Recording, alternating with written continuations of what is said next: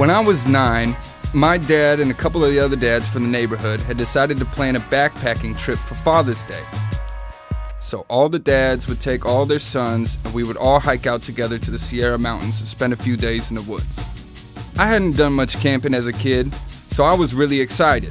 And I didn't really know how to prepare, so the first place I looked was the TV. I turned on the sports channel and there was a big fishing tournament on. If you get a big one on in there, you know, he's Now, gonna. these guys were catching these big old fish, and when the fish were too big to pull in on the line because it would snap, they would let the fish swim real close to the boat and then start rubbing their bellies. 'Cause I guess on the bellies of the fish is where their like their love parts are. And so the fish would get like aroused, you know, hypnotized, sedated, and kind of turn to jelly. Then they would pull them up. The next day, all the dads and all the sons take off into the mountains. We hike for a day, camp out, and they hike for another day, and we reach this little lake, and it's beautiful. It's clean, crisp air. There's trees all around the lake, all the way to the water line, and there's nobody else out there but us. And as the sun starts to set, there's all these fish in the lake, and they're jumping like crazy. Everywhere you look in the lake, there's fish jumping. And we're all excited, like, oh my gosh, look at all these fish. But nobody had brought poles. I wake up the next morning. I'm a nine year old kid. I'm out in the middle of nowhere, and there's nothing to do. So I decide to go out and explore. I walk around the lake, and I see this little river. I sit down on the bank of the river. All these fish are swimming through it.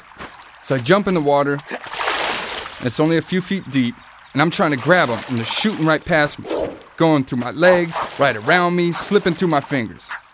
And I figured, well, I gotta stop them. So I'm walking through the river, I'm picking up all these big rocks and broken branches from the riverbed, and I start building a little dam. And the fish swim up to the dam, and then they stop. But as soon as I try to grab them, they dart off back to the lake. So I gather more rocks and more branches and go upstream and construct a second dam. But this time, I leave a little hole for the fish to swim through. And it works. The fish are swimming through the first dam, and then they get stopped by the second dam. And I put a rock over the hole so they can't get out.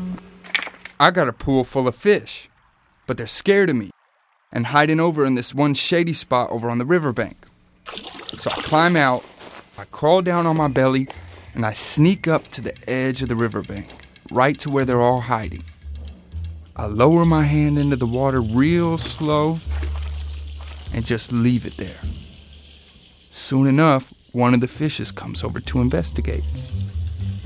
Swims up, swims around my hand, and when it gives my finger a little nibble, I give it a little stroke on the belly. And the fish swims away. But it's intrigued by my hand. Little time passes and it comes back up. So I give it another little rub, and it's getting real comfortable with my hand. And I'm rubbing the side of its belly so it'll follow my hand out of its hiding place. Come on, fish, it's nice and safe. You can do it. Come on. I give it another little rub, another little rub, and then whoosh, toss it out of the river. And I jump up, the fish is flopping around all over the place. I'm like, oh my god! One of the other sons runs down and he's like, what happened? I said, man, I just caught a fish in my hand. And the fish is flopping around and he can't believe it. So I said, go back to camp and get me something to put him in.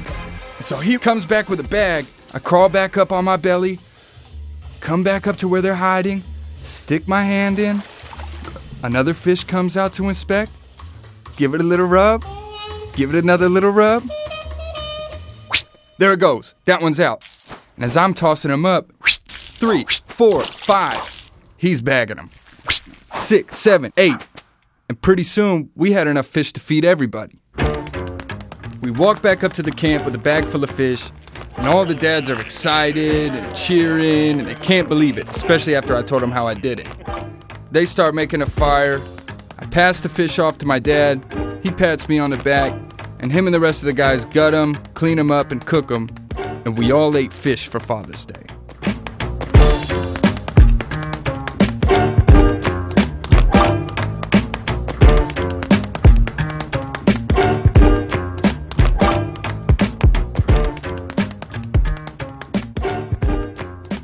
That was Pat Mesiti-Miller.